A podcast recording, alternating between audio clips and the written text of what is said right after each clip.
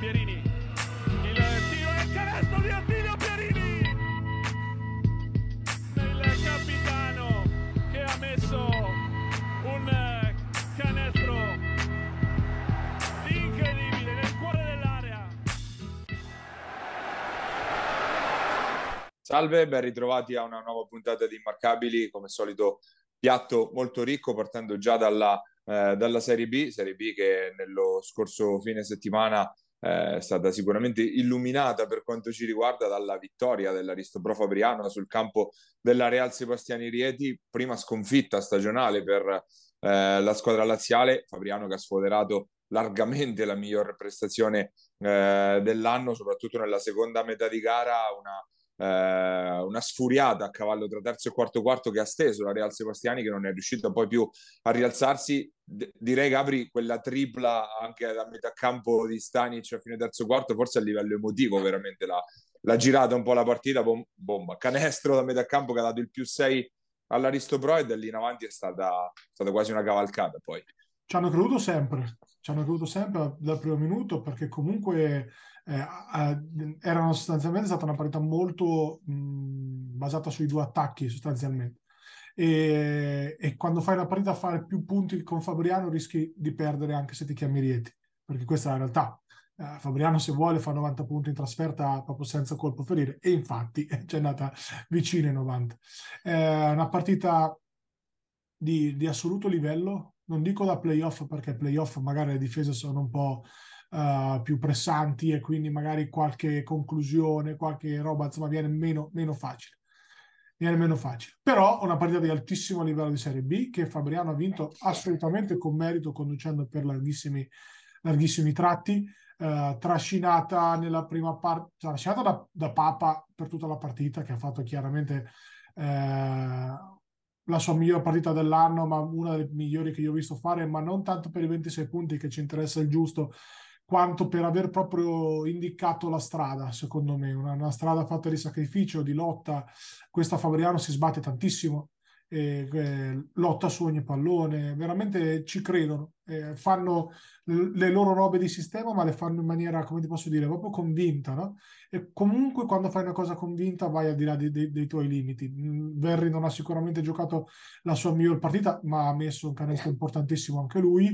Uh, cent'anni partito forte, ha finito fortissimo. In mezzo se le, se, diciamo che è stato appunto Papa l'uomo, l'uomo un po' ovunque, bene anche Fall, bene, bene tutti, onestamente, discreto anche Gianmarco Gulini, eh, anche Azzaro sta arrivando eh, piano piano, insomma inizia, inizia, ad arrivare anche lui con i suoi...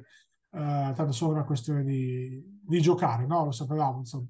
E quindi ti devo dire, Paglia, che è una vittoria che si sorprende sicuramente perché eh, vai a vincere in casa di Rieti fai l'impresa senza se senza ma, ma se c'era una squadra che poteva, che poteva farlo era sicuramente Fabriano per il potenziale offensivo che ha. Fabriano che con uh, questa vittoria appunto accorcia ulteriormente la classifica all'asso in alto perché uh, appunto um, Rieti con questa vittoria viene agganciata in testa da Faenza e Fabriano è subito nel, nel terzetto lì, lì, alle spalle e appunto uh, con gli scricchioli che arrivano da Firenze appunto notizia di, di queste ore appunto la situazione che sta si sta creando a Firenze, appunto cambiano anche le prospettive, ma di questo poi parleremo anche con il nostro ospite di questa settimana, che è appunto il grande protagonista di, questo, di questa Papa fase.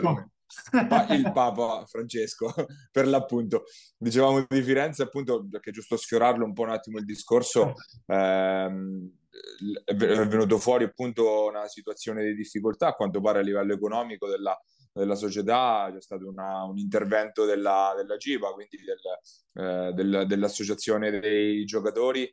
Eh, Coach Gresta ha buttato un po' di acqua sul fuoco, insomma, dicendo che comunque la squadra si è allenata, si sta allenando continu- in continuità, diciamo, con professionalità e unità, ha voluto sottolineare il coach, però insomma i, i rumors danno già diversi giocatori eh, in uscita, quindi vedremo come si evolverà la situazione e in questo ambito c'è Rieti già subito bella, bella pronta in agguato perché comunque si parla dell'arrivo in prova di Giordano Pagani già da inizio settimana si è parlato già di Lagana in uscita, ma appunto aspettiamo, aspettiamo, che ci sia qualcosa di concreto. Però comunque situazione in evoluzione che va, eh, che va monitorata, per ora guardiamo comunque al, al campo. Tra l'altro Paglia, eh, onore al merito perché l'avevi detto che ti fidavi il giusto di questa, di conferenza in sede di presentazione. Eh, a livello societario, insomma, quindi evidentemente come sempre ti accade, come spessissimo ti accade, eh, sapevi cose che noi umani non sappiamo. No, no, ass- assolutamente no, però è chiaro che visto le eh. personalità coinvolte lasciava qual- qualche dubbio c'era, ma magari è stato stata una una poss- una, un problema temporaneo, visto che comunque guardando poi le pagine social di Firenze, proprio in questi giorni hanno annunciato anche un nuovo sponsor, quindi sai mai che non sia stata soltanto una situazione eh, temporanea. Insomma. Tra l'altro Paglia Rieti, eh, parlavi di Rieti, ma Rieti già 8 senior fuori piazza, insomma, che a posteriori... Per infortu- so... ufficialmente per febbre, se non sbaglio, domenica ah, scorsa. Ok, a, a posteriori... Comunque... Non, non, non so se adesso non so se abbiamo febbre, eccetera. Lo speaker diceva, diceva turnover, quindi non lo so.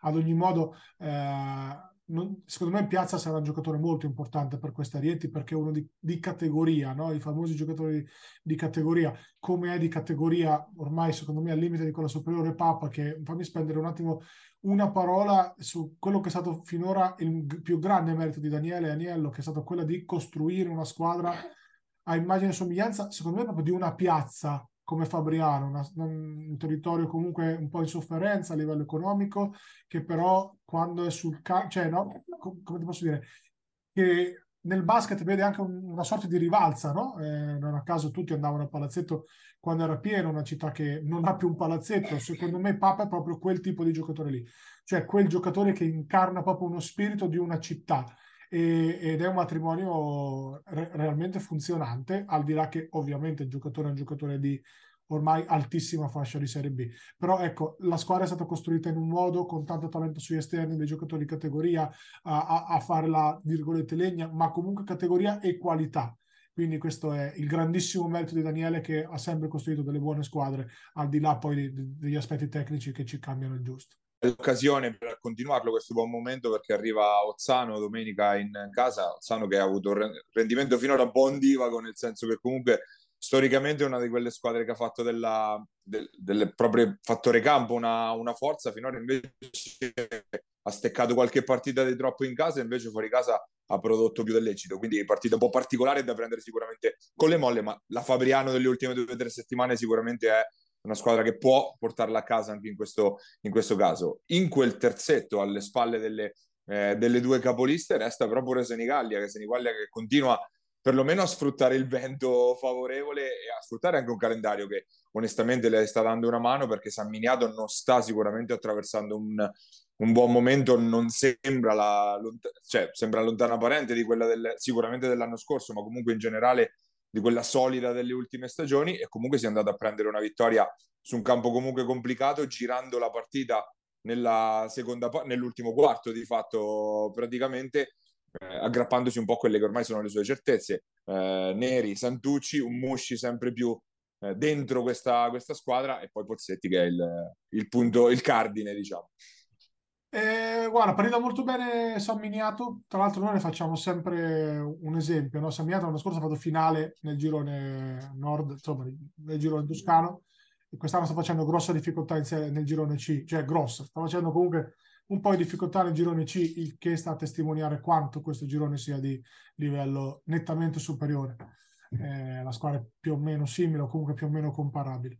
Uh, Senigallia secondo me eh, ha dei margini di miglioramento importanti perché in attacco anche, sentivo oggi inter- l'intervista di Simone Pozzetti che ha uno dei grandi meriti che ha quello di essere sempre molto oggettivo nelle analisi.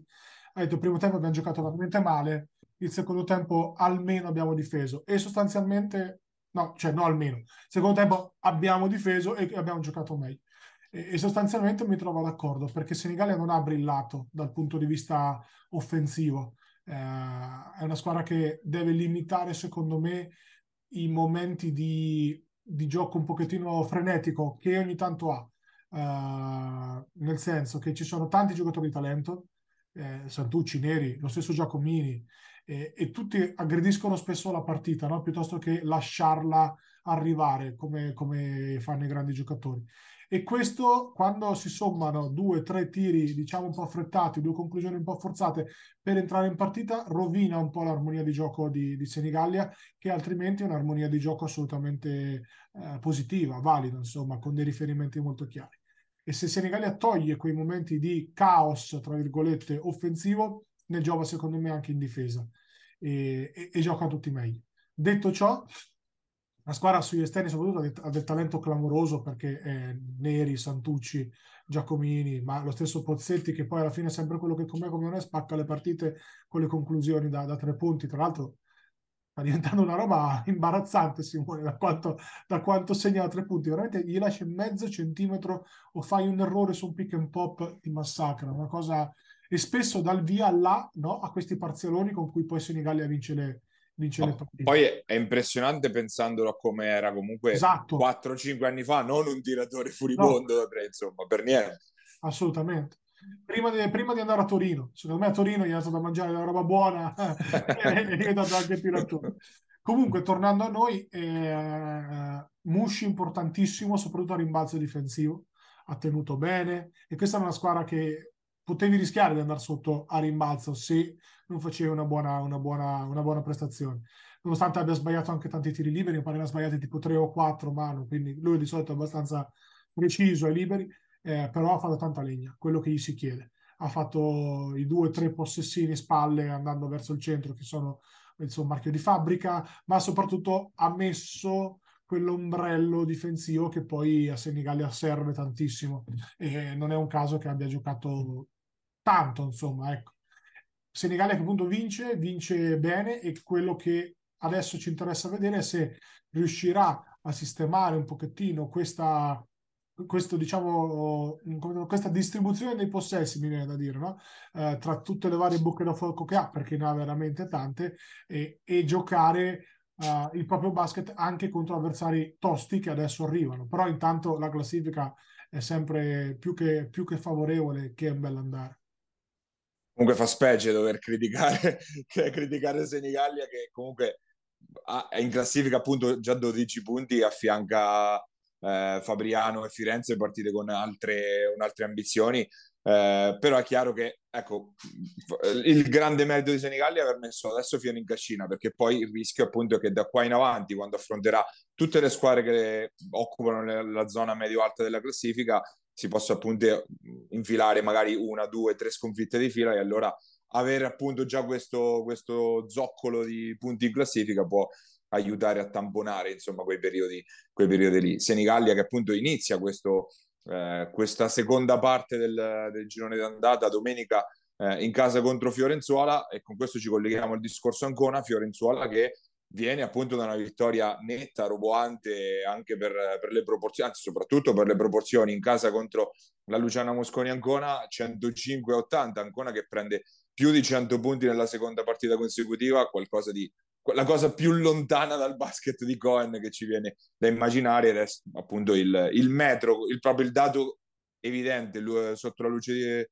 sotto la luce del sole di quanto stia facendo fatica ancora in questa fase. Uh, in realtà Paglia ce lo chiediamo da un po', insomma, noi perché in teoria qualcosa ci sia che non, va, che non funziona, è evidente, che cosa però è difficile da trovare, uh, perché in teoria questa squadra qua avrebbe degli individui, degli, insomma, dei giocatori che sicuramente potrebbero anche essere migliori in difesa di quelli che aveva ancora l'anno scorso, perché Ciribeni comunque è un signor difensore, così come Touré è un signor difensore, probabilmente ne marca 4 in Serie B uh, di, di, ruoli, uh, Bedin ti permette di fare più roba su pick and roll uh, piuttosto, e di andare a spalle rispetto a Quarisa, gli altri sono più o meno uguali, quindi in teoria questa squadra avrebbe gli interpreti per poter difendere anche meglio dell'anno scorso. Il problema è che mancano totalmente di intensità, questo, questo si vede, proprio gli approcci di questa ancora sono abbastanza brutti Uh, hanno preso 20 sì, yeah, yeah. esatto fa, eh, contro,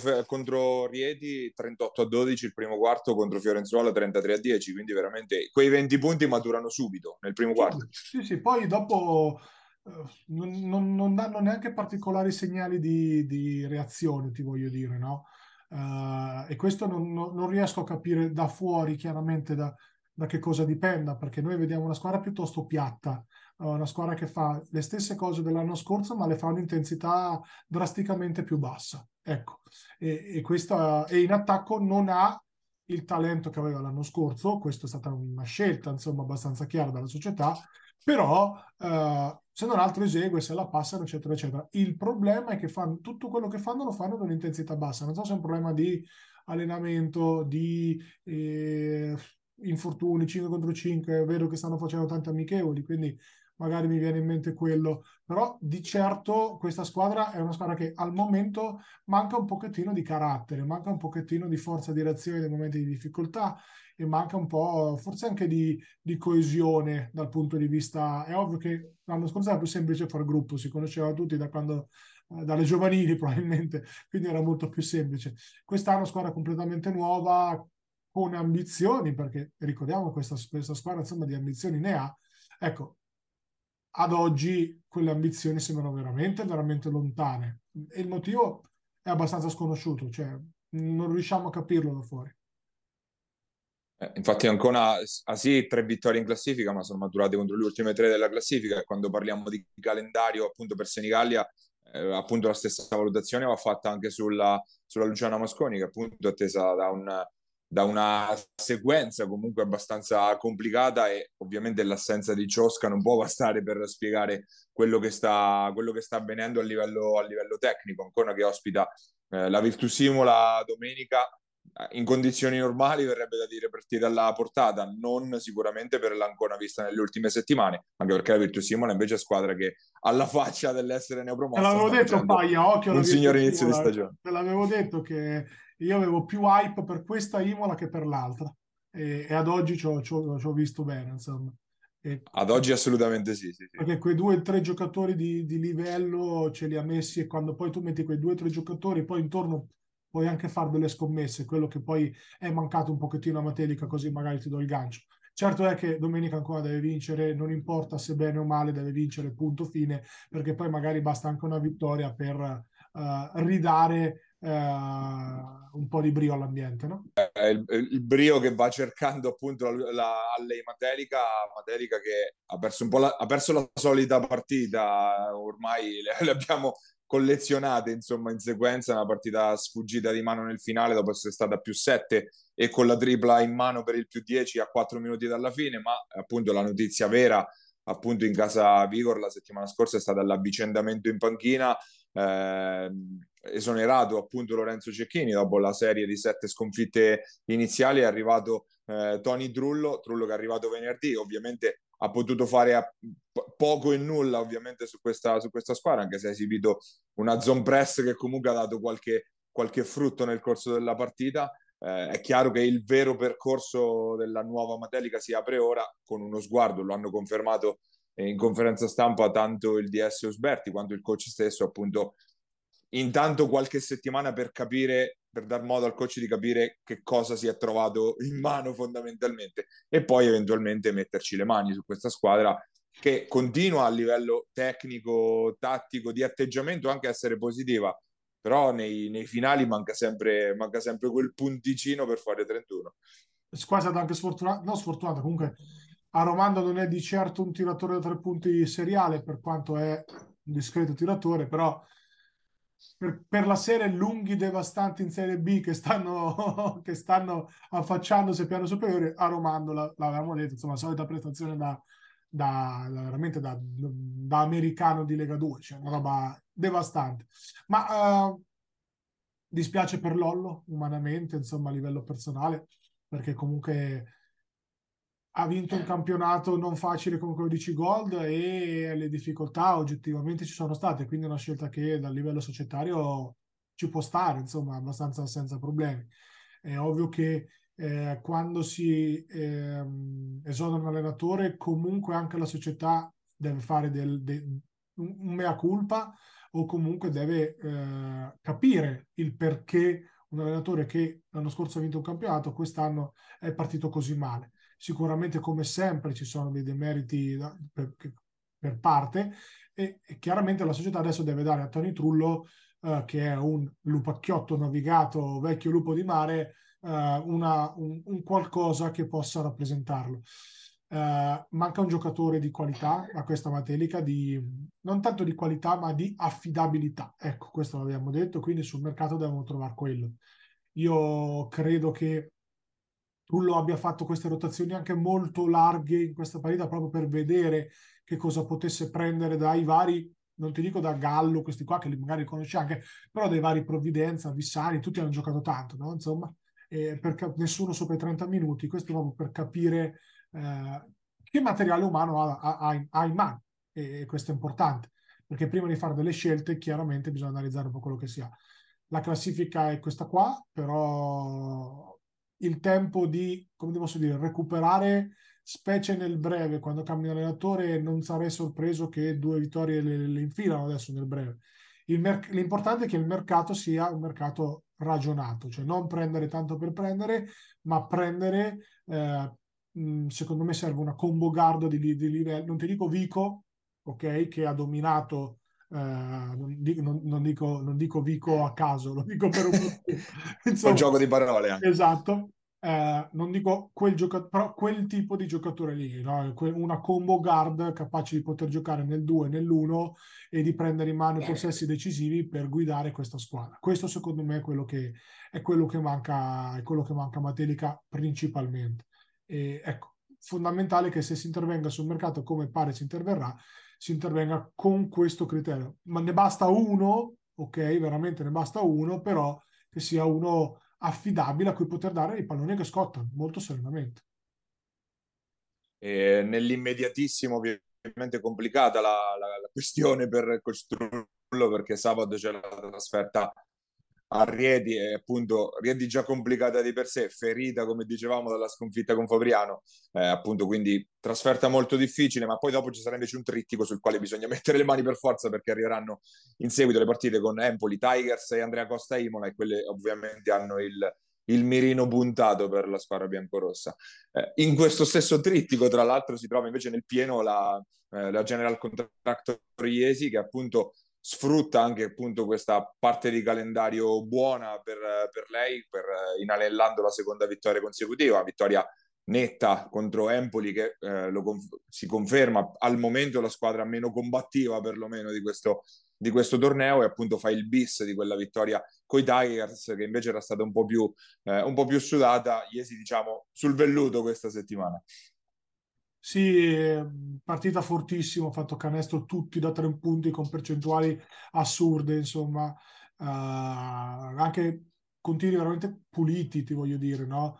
Ok, Rocchi ne ha messo un paio di talento, però comunque costruiti bene, Ferraro a indicare la strada, partito subito, bomba primo possesso, uh, una Iesi sul velluto veramente che ha fatto vedere tutto il potenziale offensivo, ma un potenziale offensivo di sistema, no? quello che diciamo sempre.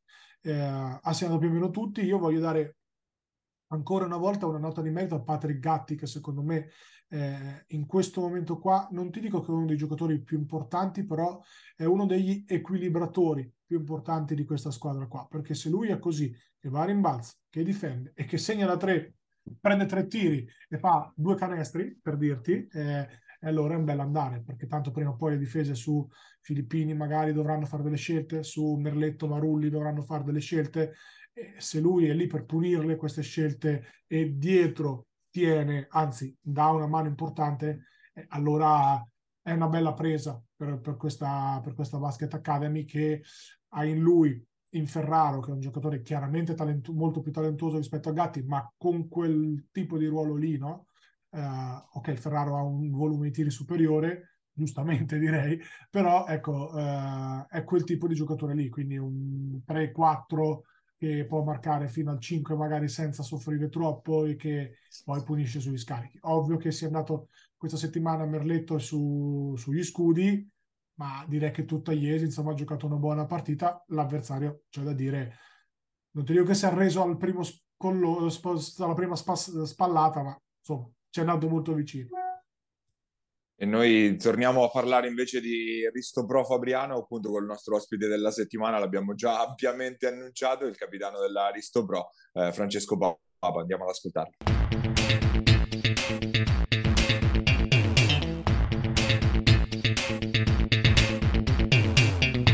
Nostro ospite questa settimana abbiamo il capitano dell'Aristopro Fabriano, Francesco Papa. Grazie di aver accettato il nostro invito innanzitutto. Ciao, grazie, grazie a voi. Allora, ripartiamo dalla, dalla, fine, ovviamente quindi dalla prestazione super che avete offerto domenica sul campo di Rieti. Eh, se, ne, noi l'avevamo presentata come una missione quasi impossibile, invece l'avete, l'avete centrata. Come è stata questa? Come è andata, insomma? Eh, è andata, è andata bene, è andata forse non come ce l'aspettavamo. Eh, dai, perché fare, fare 90 punti, 91 punti, già farli in trasferta è difficile. Poi farli, farli a loro eh, che come fisicità, come talento, come esperienza, forse non sono, sono, sono superiori a tutti quanti in Serie B, tutte le 64 squadre, non è, non è semplice, quindi eh, stiamo crescendo piano piano, ogni partita mettiamo sempre un tassello in più, eh, probabilmente fosse arrivata due giornate prima questa partita l'avremmo persa, eh, quindi piano piano stiamo, stiamo, trovando la quadra per fare qualcosa di bello, di interessante. Un po', un po', l'hai accennato appunto il discorso, abbiamo visto una Fabriano sicuramente crescere settimana dopo settimana, quella della prima giornata che era titubante soprattutto in difesa, un po' scollata anche in attacco dove si andava più a folate, adesso invece tutta un'altra storia. Magari non sarete mai la miglior difesa del campionato, però giocate sicuramente migliore, mi, meglio a livello corale e anche in difesa comunque avete una, una, una maggiore tenuta, dai, diciamo. Sì, sì, sì, sì, infatti facendo paragone con la partita di Empoli, che è stata la prima, eh, in cui abbiamo subito forse 40-45 punti da, da, Empoli, che adesso, eh, non per, per, dire niente, però eh, non ha ancora vinto una partita, subire quasi 50 punti a loro era non, non, andava bene. Quindi piano piano sì, stiamo, dobbiamo migliorare ovviamente un sacco di cose sia in difesa che in attacco, eh, però appunto stiamo trovando il verso giusto, stiamo andando nella nostra strada e, e per ora i risultati ci stanno premiando. Vi siete posti degli obiettivi? L'obiettivo è quello di, ovviamente, adesso non so se si può parlare ancora Firenze, non, non, di Firenze, non so se ne parliamo dopo, però eh, l'obiettivo era quello ovviamente di fare il meglio possibile. Arrivare tra le prime quattro sarebbe bellissimo, cioè arrivare a quarta perché le prime tre, dal mio punto di vista, erano Firenze, Rieti e Faenza quasi inarrivabili. Eh, tra quarto, il quinto, sesto posto, meglio quarti, ovvio, però comunque sesti, quinti, sesti, quello massimo, quello è l'obiettivo. Senza Firenze è un altro discorso, perché si liberano due posti nei playoff.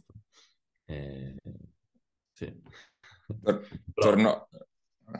Certo, quello ah. poi è una, è una, variabile che per adesso è ancora in sospeso, quindi magari la, la, la, ne parleremo magari se si evolverà la situazione nelle prossime, nelle prossime puntate.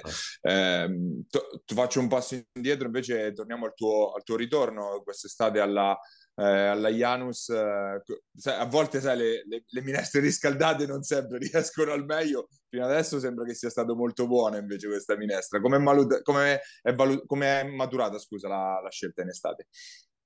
Eh, la scelta maturata che mi ha, mi ha chiamato praticamente il presidente eh, dopo la, la famosa intervista che rilasciò, che doveva ripartire dalla C.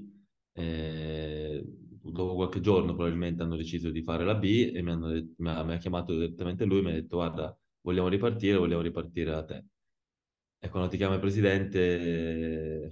Eseguo. rispondi, esegui. Eh, dai, poi, poi è iniziato a girare la voce a Fabriano, mi sono arrivati un sacco di messaggi dai tifosi, conoscevo già i tifosi qua, quindi sentito proprio l'affetto e la voglia, pure tutti i dirigenti mi hanno scritto, è stato bello, è stato bello e, e poi una piazza come Fabriano, eh, difficile già da rifiutare all'inizio, poi se ti richiama eh, per ricominciare è ancora meglio.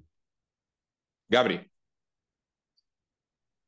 Ma io riparto dalla, dalla, tua ultima esperienza prima di Fabriano, che è stata comunque strapositiva, secondo me, con NP Cirieti. A proposito, ti porto eh, gli occhi a cuoricino di, di Ceccarelli sull'im, sull'immarcabile della settimana. Esatto. esatto. um, tra l'altro, ne parlavo anche con Cecca, insomma, qualche rimpianto di non averti tenuto in A2, in A2 ce l'ha, sentivo proprio ieri. Ecco, ti senti visto che ormai secondo me sei diventato un top lungo di Serie B, ti senti di poter iniziare a ragionare, magari, non so, uno o due anni di provare a fare il salto di categoria? Cioè è un obiettivo che, che ti sei posto? Eh, sì, ovviamente l'obiettivo è sempre quello di fare, alzare l'asticella, fare un gradino, fare un gradino in più. Eh, è già due anni che la mia squadra, se per eh, la vittoria del campionato o comprare il titolo sale e non mi tiene. Eh, quindi un, un, motivo ci sarà.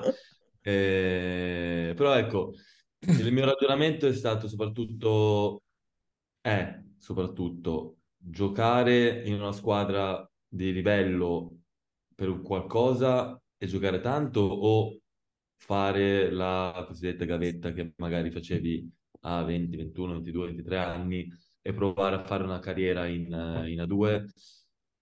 Probabilmente ha vinto il giocare e sentirmi parte di una cosa importante piuttosto che eh, magari perdere più partite di quelle che vinci, eh, non stare sereno tutta la settimana e magari giocare la metà dei minuti. La metà dei minuti. Certo. La senti un po' la responsabilità di essere capitano di una piazza come Fabriano?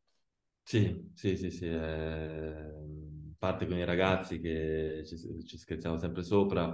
Uh, è bello, è bello perché già ne parlavo con Merletto due anni fa. Eh, è bello, poi anche, anche, l'anno scorso a Rieti, una piazza importante, con cui il capitano eh, fa, conta.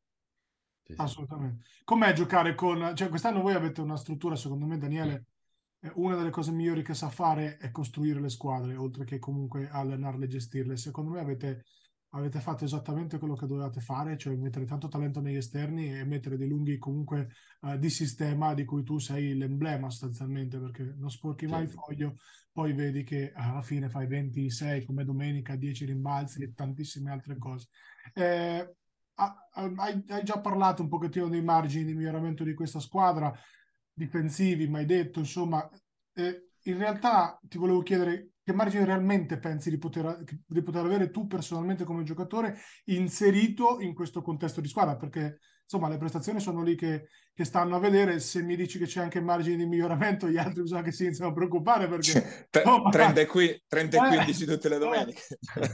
Bene così, eh, ah, magari. Piano, insomma. Magari, magari, guarda, di solito la, la mia, tra virgolette, carriera è sempre stata... Um, eh, di solito quando io faccio bene, faccio, so, cioè sono spesso, quando, non spesso, quando sono il migliore realizzatore, vuol dire che c'è qualcosa che non va.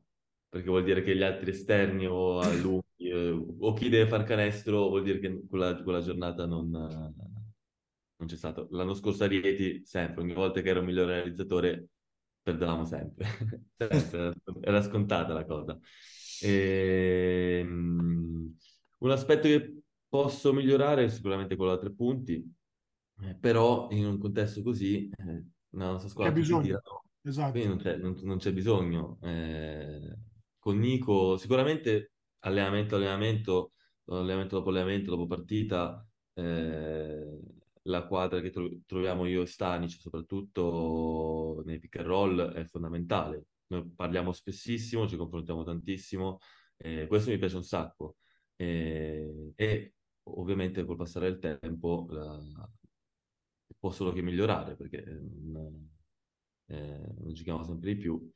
Eh, poi anche con Simo, Centanni, mi piace un sacco giocare pick and roll, eh, ovviamente lui tiratore puro eh, inseguono e quindi spesso mi trovo a fare il pick and roll veloce, angolo vuoto eh, e praticamente faccio gli appoggi. Sì, fai gli appoggi, sì, sì. quindi vabbè, un, un, aspetto generale, più che personale, un aspetto generale, quello difensivo, ma eh, come sempre e, e anche in attacco ovviamente possiamo, dobbiamo migliorare. Non sarete mai una squadra oggettivamente difensiva, secondo me, per individualità. No, no. Però avete trovato con, un po' con la zona, un po' con uh, un po' di, di, di, di tattica, diciamo così, un modo di non, non, andare troppo sotto, ecco, e secondo me molto è anche merito tuo che puoi tenere sui cambi, puoi cambiare, puoi, puoi andare Sì, su... ma ti dirò, mi ha sorpreso un sacco Yao Fall, eh, su, anche lui fa, noi facciamo spesso cambio su piccolo centrale, eh, tiene, tiene, tiene parecchio, anche lui è un bel, anche Andrea Petracca tiene, cioè possiamo, ce la possiamo gestire, abbiamo gli esterni Berri, Riccardo Alzano, sono grossi, quindi eh, su questo ce la possiamo giocare bene. Che poi fu la chiave, secondo me, dei playoff vinti con Coach Panza quando tu andavi stabilmente da 5 eh, nella serie con, con San Vendemiano e, e sostanzialmente teneste, teneste insomma a rimbalzo e fu fu poi la chiave. Paglione. Eh, ri- riavvolgo il nastro della carriera di Francesco, eh, origini pescaresi, tanta Abruzzo, insomma, gli inizi della carriera, appunto l'esordio in A2 con Roseto, poi Giulianova, Teramo. Eh, appunto, ci parli un po' degli inizi, ci parli anche un po' del basket pescarese, perché comunque produce sempre parecchi giocatori di livello. Vabbè, Fontecchio è il top, è ok, però anche per- penso ai Papa, ai, scusa, ai Pepe, ai Masciarelli, non so, altri giocatori del genere, com- comunque vengono fuori abbastanza, ma poi a livello di prima squadra sempre tanta fatica, insomma. Sì, Pescara, ti dirò, io sono di Pescara, però non ho mai giocato a, a Pescara. Non ho mai neanche giocato in trasferta, mai, mai calcato il parquet pescarese. E sì, talenti, sì, è una città, mh, qualche anno fa è stato anche eh, premiata a livello sportivo come, come città, quindi eh, è importante. A livello di basket ci sono nomi, eh, ci sono sta- stati nomi, a livello di squadra, a parte probabilmente quando ho iniziato a giocare io, quando avevo 18 anni, quindi 9, 8, 9 anni fa, eh, c'era quella eh, Serie B, eh, ha rischiato di vincere un campionato con Montegranaro, eh, poi è andato male, eh, però se- sempre, sempre lì.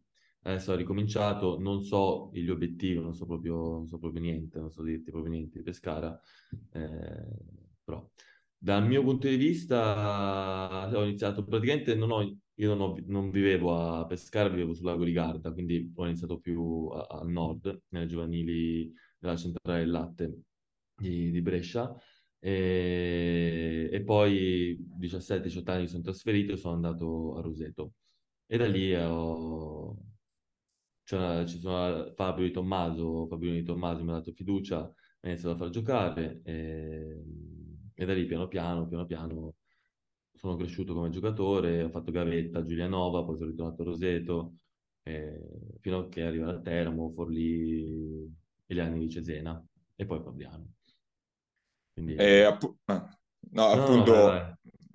appunto il, chiaramente la, la vittoria del campionato con Fabriano credo sia anche un po' il punto più in alto finora raggiunto dalla tua, dalla tua parabola. Ce, ce- ce ne dai un ricordo e magari anche un aneddoto un po' più dietro le quinte che si possa raccontare Eh, di sì, quell'annata? quel- quell'anno abbiamo vinto, poi sa, due anni prima avevo, avevamo perso sempre con Scanzi la, la finale gara 5 Norzi. nuovi, la finale di Coppa Italia, avevamo perso parecchio quell'anno. Avevamo giocato tutte le partite possibili, immaginabili, però per non portare a casa niente. E quell'anno lì, quell'anno lì è stato bello. Un aneddoto, ce ne sono.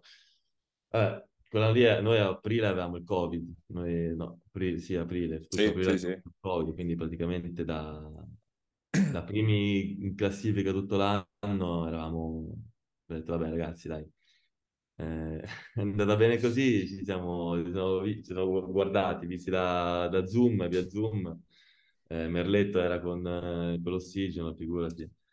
Eh, ho detto, vabbè, dai, ragazzi, è andata così, sarà per la, sarà per la prossima. Invece, non si sa come, andiamo, andiamo a Mestre, sì, andiamo a Mestre, primo o quarto si fa male Paulin eh, al tennis, quindi un altro, un altro giocatore fuori, già eravamo morti, partita persa ovviamente, e da lì non l'abbiamo più perso. Abbiamo...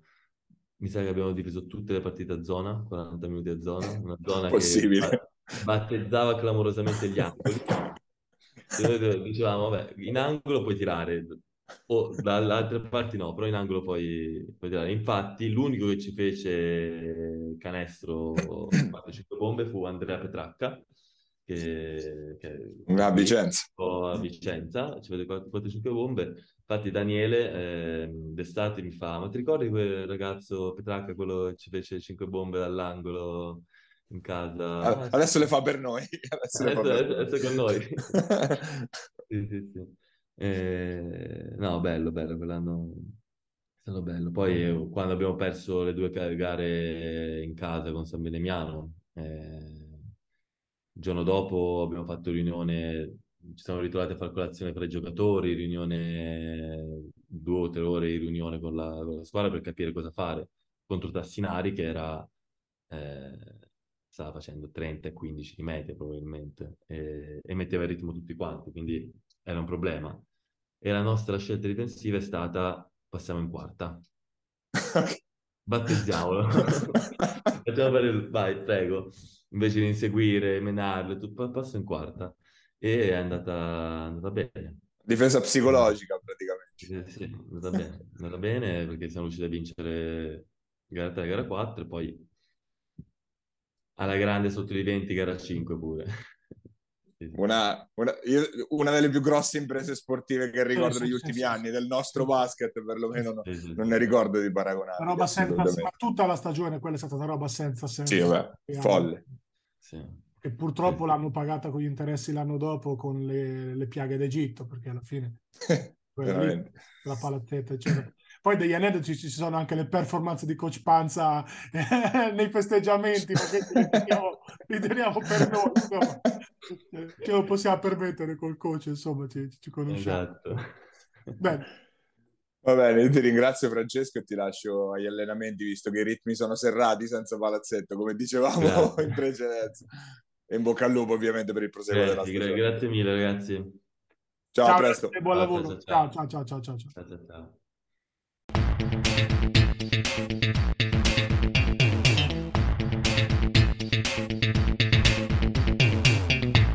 Ed era Francesco Papa, il giocatore dell'Aristo Pro Fabriano. Ora passiamo alla Serie C Gold, Serie C Gold che ha vissuto eh, la sua la vera grande sorpresa dello scorso fine settimana con la sconfitta del Bramante Pesaro in casa contro eh, la Lucky Wind Foligno, che ormai è diventata la bestia nera del, eh, della squadra pesarese. Già lo scorso anno inflisse una delle sole due sconfitte di, della regular season appunto alla squadra di Coach Nicolini dopo una partita eh, combattutissima. Peraltro eh, nel finale Ricci ha fallito la tripla del pareggio sulla Sirena, ma insomma ci può stare insomma tutto sommato nel, nell'ambito di, una, di, una, di, un campionato soprattutto che eh, comunque si sta dimostrando equilibratissimo lì in mezzo basti pensare che dietro alla coppia di testa c'è un gruppo di sette squadre a pari punto a quota 10 quindi segno di quanto sia equilibrato e quanto sia equilibrato verso l'alto direi questo, questo campionato diciamo, sorprendente la sconfitta, ma che nell'ambito di una stagione ci può assolutamente stare. Certo che ci poteva stare perché Foligno è proprio la squadra che può vincere con tutti, e, e perché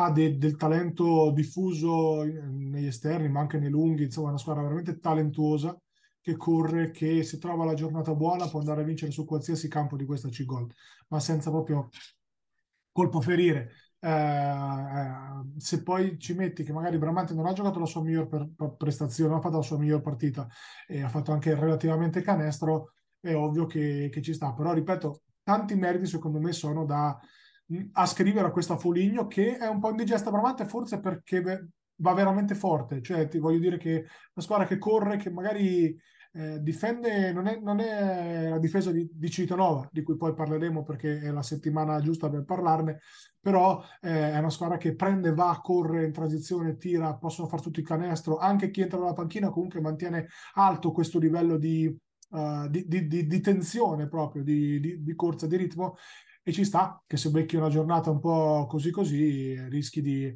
rischi di perdere. D'altronde non era neanche uh, possibile che Bramante continuasse a fare percorso netto, insomma, perché comunque, come hai detto tu, Paglia, questo campionato è un campionato di alto livello, uh, livellato appunto verso l'alto e secondo me tra un po' si spaccherà in, in, in due tronconi.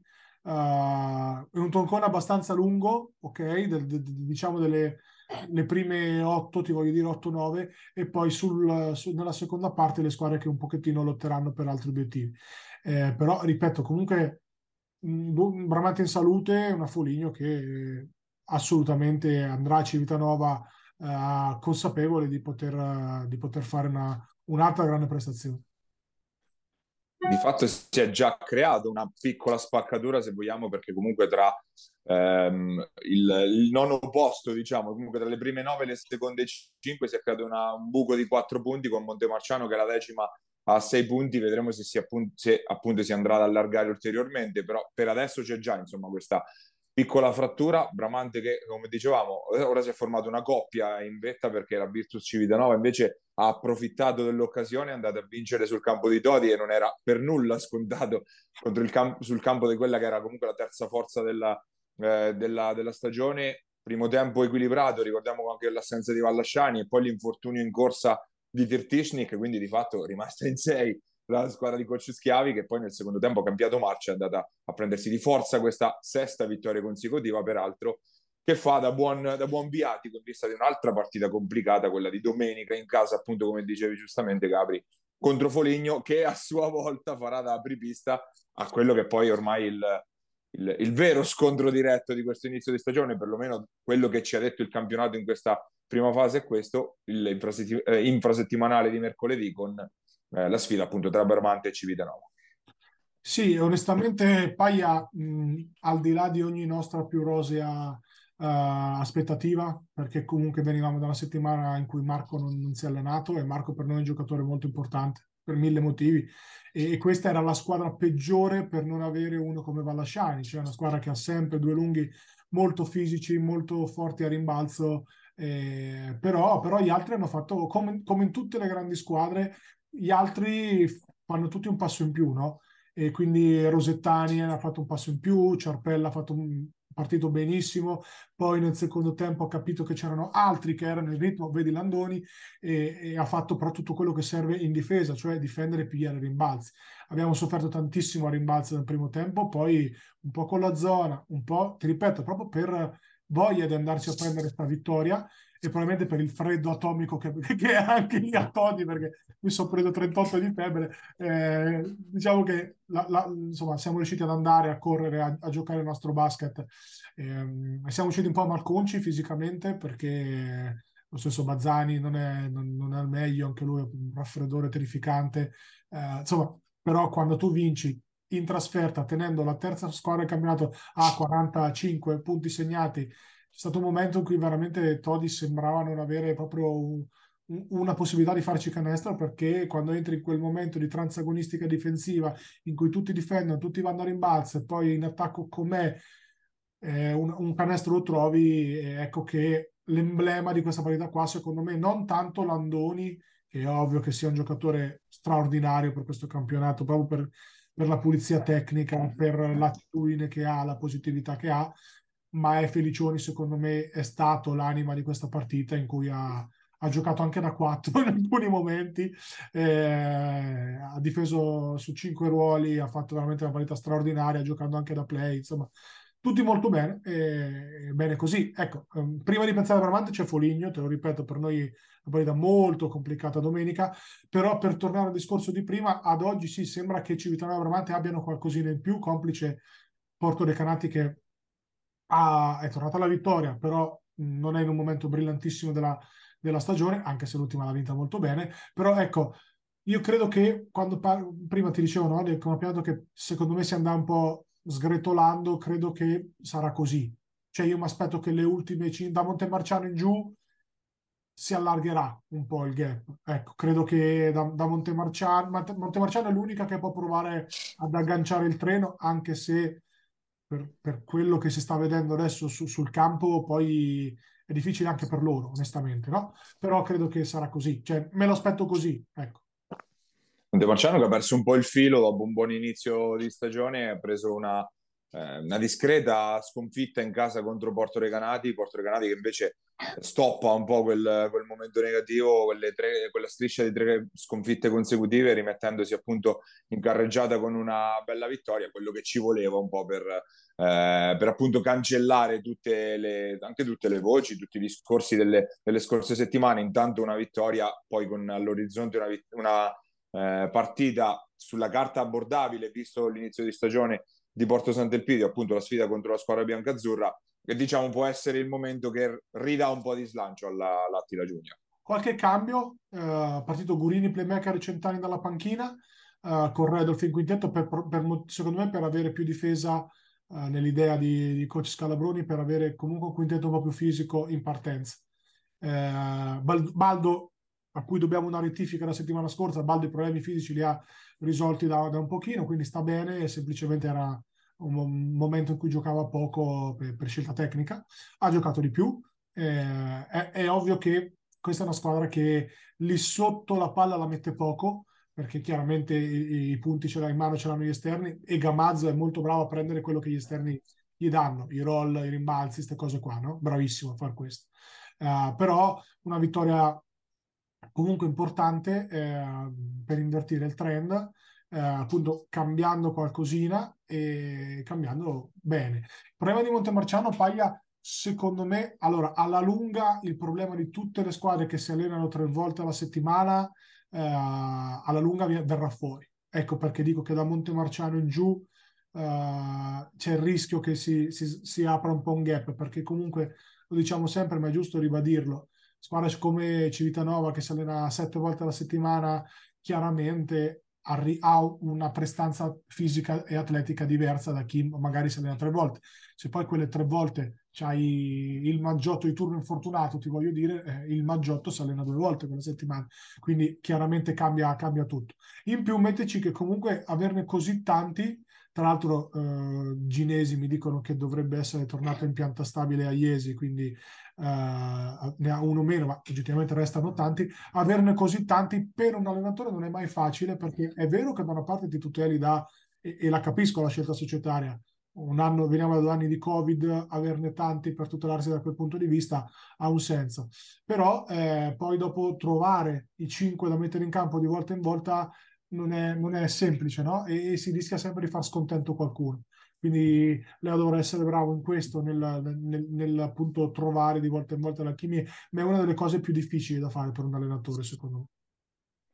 Tra le altre, invece, risultati abbastanza, non dico scontati, ma comunque eh, abbastanza attesi, anche con margini importanti, perché per esempio la Sudor ha vinto in maniera nettissima in casa contro Iesi, anche il Pisaurum è andato a spancare Porto Sant'Elpidio, ma lo sappiamo di quali sono i, comunque dei problemi che sta affrontando appunto la squadra bianco-azzurra eh, in maniera abbastanza netta, vittoria per Osimo con San Benedetto, insomma tutti i risultati che hanno portato un po' a questa, questa grande ammucchiata lì in mezzo al, di fatto al terzo posto, ma è un gruppone che va dal terzo al nono, quindi c'è dentro veramente di tutto, tutte le squadre che appunto si candidano ad essere le outsider, perché poi terzo posto è un discorso, visto che ci sono tre posti in palio per entrare nel campionato interregionale e tutto il resto è tutto un altro discorso.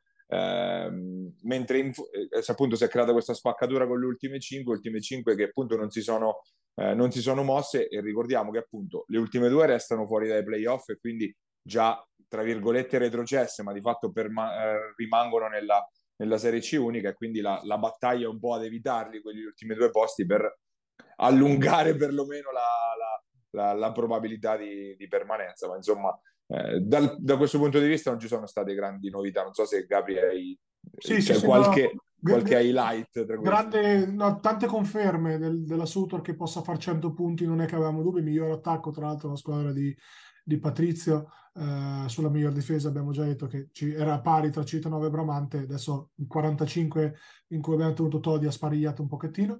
Eh, il buon momento di Valdicepo che continua, al di là che Sant'Elpidio eh, quest'anno non sta performando Uh, continua il momento un po' grigio di, di, Boffini e il super momento di Fabi che mi sembra invece uh, abbia un pochettino preso in mano la situazione, sia quello un pochettino con più uh, punti nelle mani. Però ecco, Val di Ceppo l'avevamo detto, la Val di Ceppo vista Civitanova era una Val di Ceppo a cui non, non dare peso perché poi è una squadra che questa farà tranquillamente prima 4-5.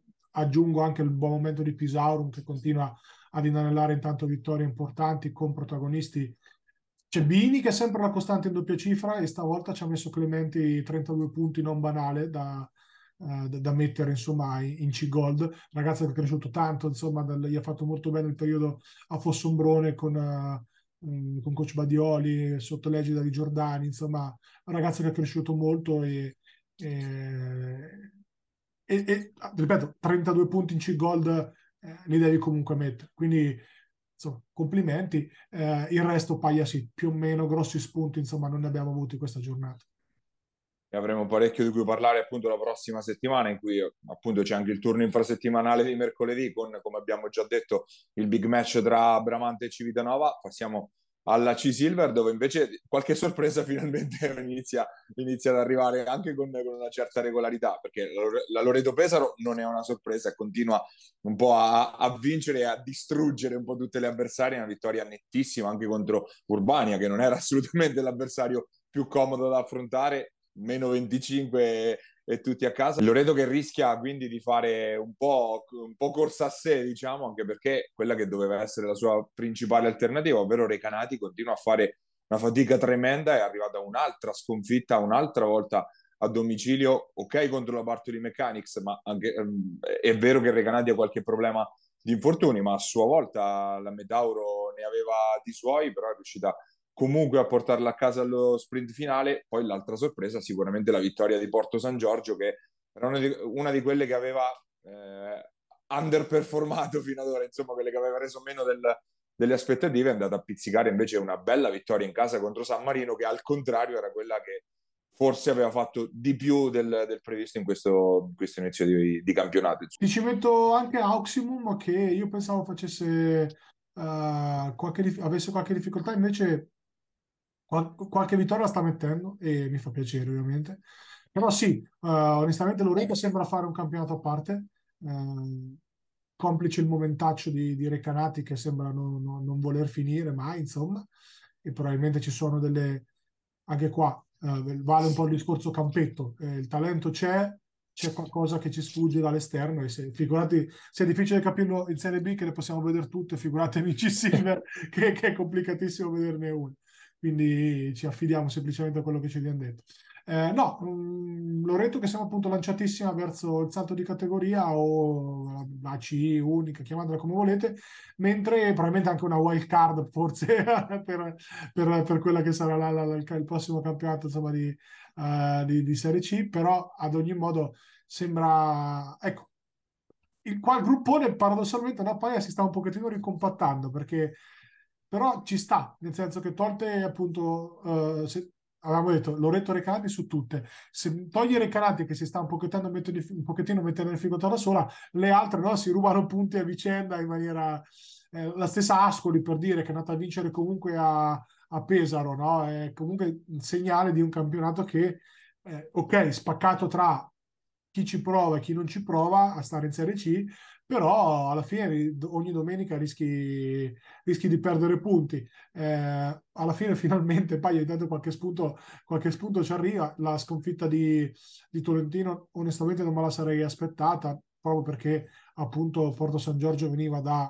Scusate, no di Tolentino, perdonate, di San Marino, non me la sarei aspettata proprio perché Porto San Giorgio veniva da un momento un po' così e contrariamente San Marino invece veniva da, da un buon momento, quindi sai, eh, sempre da capire il momento in cui affronti la squadra. Però ecco, una, una Silver che finalmente ci ha iniziato, iniziato a dire qualcosa di, di interessante. Insomma. Sta, sta, ingranando anche Gualdo che è andato a vincere sul campo di Perugia, un altro risultato abbastanza roboante, eh, con, eh, anche perché non fatto soltanto di canestri, visto che di talento comunque Gualdo ne ha a bizzeffe, ma appunto tenendo una squadra che era stata tra quelle che aveva fatto vedere le migliori cose a livello qualitativo, diciamo, di questo inizio di stagione sul proprio campo tra l'altro ho dato un'occhiata alla partita col commento del nostro Daniele Monacelli, quindi sottolineiamo anche quello. Che meraviglia! C'è il guest Daniele Monacelli. No, eh, il derby della, del derby Umbro, insomma, era una partita, poteva dirci delle cose e alla fine ce l'ha dette. Cioè, detto che quando indicavamo Gualdo come squadra di talento che poteva stare con le prime, non eravamo del tutto pazzi, ma appunto ci stava, perché comunque è andata a vincere a Perugia tenendoli a 58 quelli che sono, eh, partita non banale. Eh, con Monacelli appunto l'altro eh, su, sugli scudi l'altro esatto insomma sugli scudi quindi ti devo dire ecco anche qua una squadra che sta tornando su e alla fine Paglia più o meno tutto aperto perché con questa Recanati che prima o poi si sbloccherà, perché tanto la squadra è forte, ha talento e, e prima o poi si sbloccherà. Però finché continua a perdere punti la classifica si accorcia, no? Eh, sì, per ora resta tutto, tutto, in ballo di fatto. Avevamo parlato di una spaccatura che di fatto si è già ricomposta. Eh, Recanati che per provare a ripartire alla sfida già derby di fatto sul campo di Tolentino eh, sabato, quindi eh, partita eh, che, che, deve provare, anzi che deve vincere di fatto la squadra di Coach Padovano se vuole, non vuole perdere troppo terreno per la Loreto Pesaro all'orizzonte una partita sul campo di Ascoli che dovrebbe essere poco più di una formalità visto quello che ha messo sul parquet finora la squadra di coach, di coach Foglietti. Eh, noi siamo arrivati in coda anche a questa puntata di Immarcabili, se ci state guardando siamo al canale 75 del Digitale Terrestre, quindi su FMTV che ringraziamo per l'ospitalità, eh, oppure su YouTube al nostro canale Immarcabili TV dove trovate anche il, eh, tutto l'archivio delle puntate precedenti in versione podcast su Spotify e su Apple Podcast. Un ringraziamento a Basket Marche e a Giuseppe Contigiani eh, che ci ospita invece sulle sue piattaforme. L'appuntamento come solito la prossima settimana, sempre qua su Immarcabili. Pierini. Y le tiro el canastro de